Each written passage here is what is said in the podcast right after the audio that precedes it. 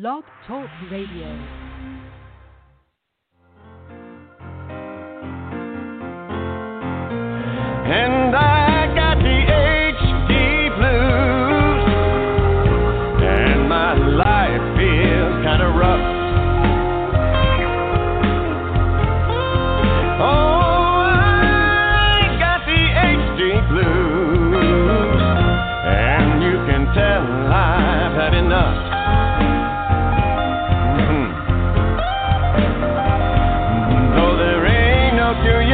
Me, baby. I won't ever, ever give up.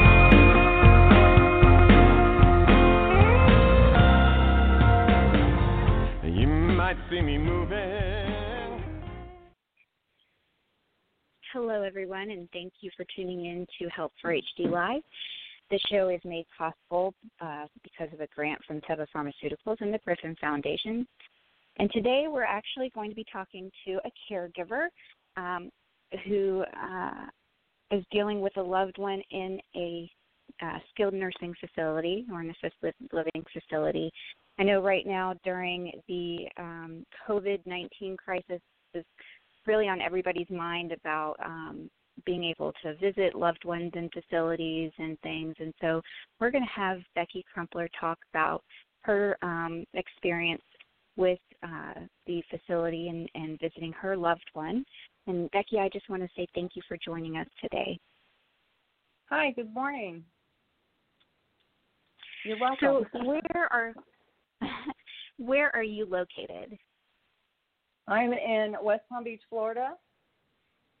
Okay.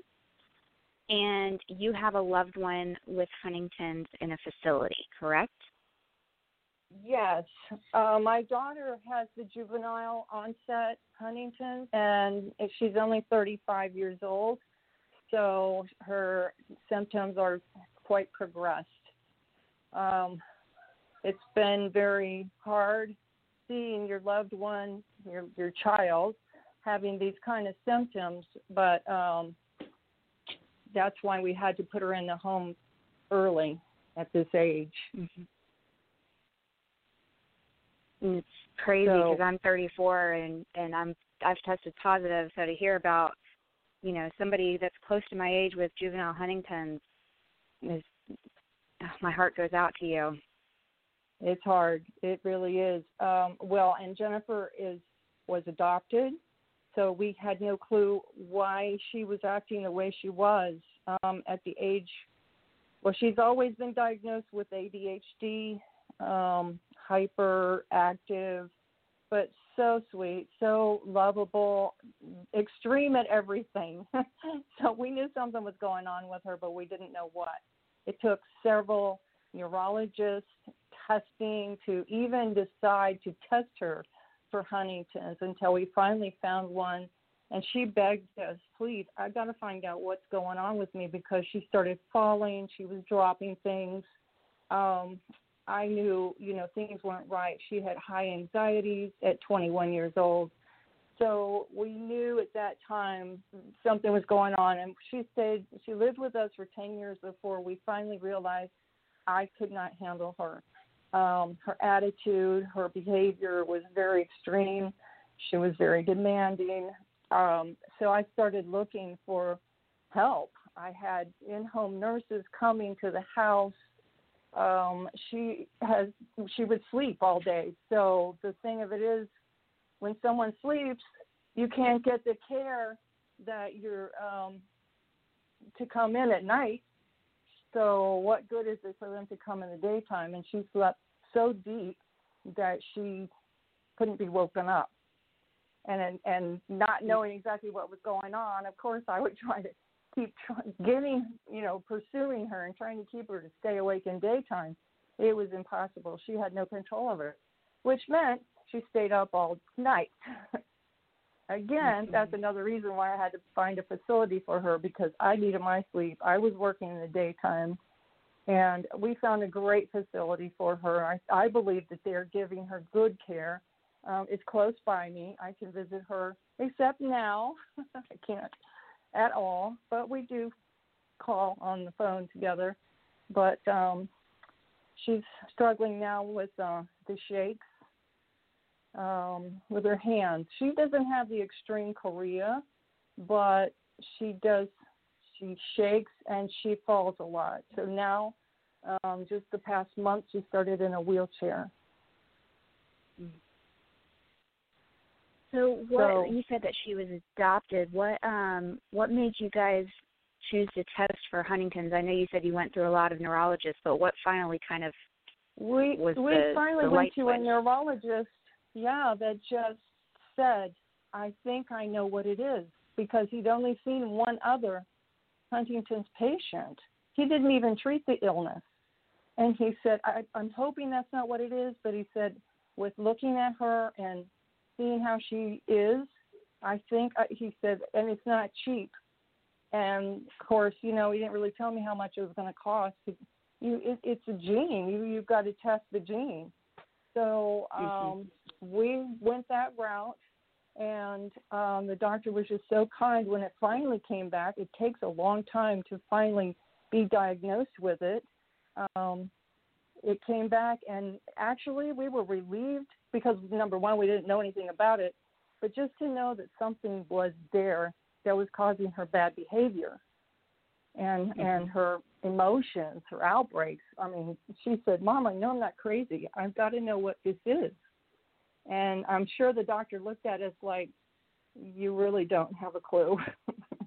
so, of course, you know, it was great for a while.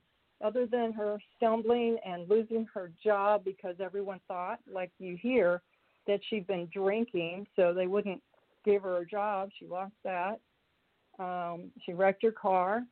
So all these things, you know, that happen at such a young age, um, just led to the point where I said I can't handle this anymore. I've done everything I can at home, and honestly, we did find a very good place, um, a facility. It's an assisted living facility. It's a home. Do you want me to go into all of that? Yeah. Oh, absolutely. Go for it. Okay. Um, it's a house, and, and they put three houses together, and of course it's um, for the elderly, so she's the youngest one there. But for the most part, these people, are- some of them, of course, are in their end age, but uh, a lot of them are not. They're very with it. Uh, just have some illnesses that they need, you know, assisting with. So Jennifer has a private room. She has her own TV, bathrooms right outside her door, and the people there are just precious. I can see they love on her. Um, but like I said, now she's I'm I believe she's needing more help. And this is where it's so hard with this um, virus going around. Is I wish I could go out there and be with her to help her to feed her. She's losing the ability with her hands to hold a fork um, and get it to her mouth. she definitely doesn't want to eat soup unless she can drink it. But um, the swallowing and and because of her sleeping, she's not getting her medications like she should. Um, and I've just had to really stay with them and say, even if you have to wake her up in the middle of the day to make sure she gets her medications, um, because she's got some depression going on, and I'm sure that uh, the medication is helping because I can tell talking on her phone. Um, she can be very demanding. so it, it's not easy. It, it's the disease. It's just horrible when you see your child having to go through such a hard time and not being able to do anything for them. It's it's difficult. Yeah. So during this time with COVID, obviously you were talking about right now you can't go and see her. I know that's hard on on you. Has it been hard on her? Has she mentioned anything about it being hard on her? She would like to see us, of course, um, but they, like I said, it's a small house. They don't have any of the virus there at this time, so they're allowing the patients to pretty much come and go. Of course, they're not really interacting with each other very much, so um, they're taking every precaution, like wearing the mask and doing what they need to. And they're not allowing any um, any packages to come in except that they will clean them. I know I take, you know, bags of candy or food or whatever that's because Jennifer loves her chocolates. um, I try to drop it off for them, but they don't let, allow me to see her. But we're trying right now to uh, get her to do FaceTime on the phone. But even that mm-hmm. is becoming hard as she cannot hold the phone very well. So that's even becoming difficult. And with um, typing on the phone, all of this is just sort of just now coming about. And she'll be 36 in November, so it's um, so progressive. Is there yeah. Is there anybody at the facility who's willing to help with the FaceTime, do you think? Or um, have you talked with anybody that's willing to help with that? One of the problems um, with the facility, um, these people are very sweet, but they they do speak Spanish, so there aren't very many that speak good English, and I don't know a lot of times I do have that um, language barrier, trying to get my mm-hmm. point across and letting them know what her needs are. I don't know if at this point they would have the time to help her with that. Um, with Jennifer, it would be, "Can you help me right now?" And then she'd get mm-hmm. mad if you they if they wouldn't do it right now. right. So yeah, that's that's a possibility. I'd have to figure out who would understand it well enough to um, to work with her. That's another reason why I'd really like to get out there so that I can make sure that she's doing what she needs, getting what she needs, and eating. You know, at one of these these facilities, um, they are used to feeding the elderly who only eat what small amounts of foods.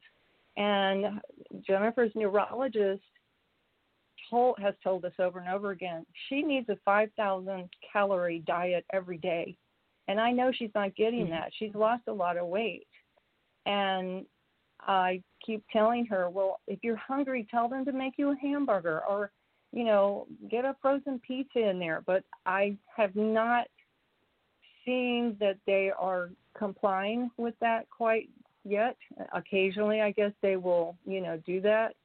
Um for the past month or so, I've been really diligent about staying behind them, making them understand this because they don't know what Huntington's. People don't understand it. They just think, you know, Parkinson's or, uh, you know, well, she's got the shakes or something. But um, being so young, they just expect her to be on her own, which she can do a lot. She'll go in and microwave um, whatever she needs, like coffee. She loves coffee. She'll microwave, but getting to the point where she really shouldn't be doing those things and holding a hot cup of coffee. So it's just for her and own protection. the facility. The facility hasn't had education on Huntington's. It's it's just a um, right. obviously it's a small facility, but they haven't actually had education on Huntington's. Right, uh, that's right, and and I think I'm going to have to pursue that as well. It's coming to that point, but I mean I have talked to the owners, and they say yes, we will. We'll make sure this and that, but unless they convey that to their employees, then yeah, I I don't know.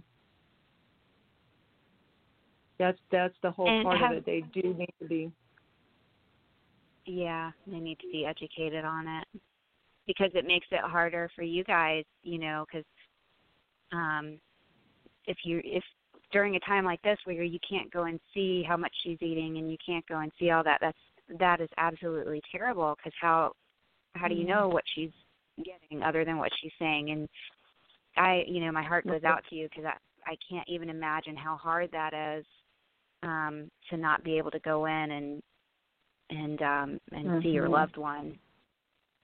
Oh, definitely. and and a lot of times, you know, she she's got this thing where she'll text us and say, "I want to come home."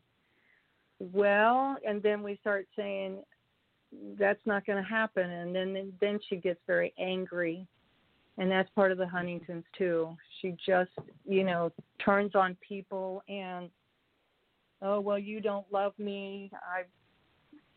It, yeah, and so I stopped talking to her when it gets to be that point because the more I try to give excuses why she can't come home, she just pours it on. I mean, it's it's pretty bad. But um yeah. she knows we love her. She's very appreciative of things that we bring to her and um I you know, I just I don't see the illness. I just see my daughter. It is it's very difficult. It is. Yeah, that part's hard too. My father has Huntington's and that is a really hard part of when you can't accommodate them and mm-hmm. you know they say something hurtful it's it's hard sometimes to to just deal with it um and learning it's it's learning to to realize it's just a disease and especially right. when they say very hurtful things well and she has pushed a lot of her friends away and because she will text them or call them up and say, "Can you come take me out to dinner? Can you come take me here or there?" Like she loves the MMA, she loves the fighting, the uh, boxing, and mm-hmm. she keeps asking my my other daughter um, if they could come and take her out. Well, that's not really feasible for her. Number one, because she has no control over her bladder. So she's up mm-hmm. every 10 minutes going to the bathroom. And we've tried to tell her, you know, you're in a wheelchair, you can't walk very well. It's not really the place for you to be going. So what she do?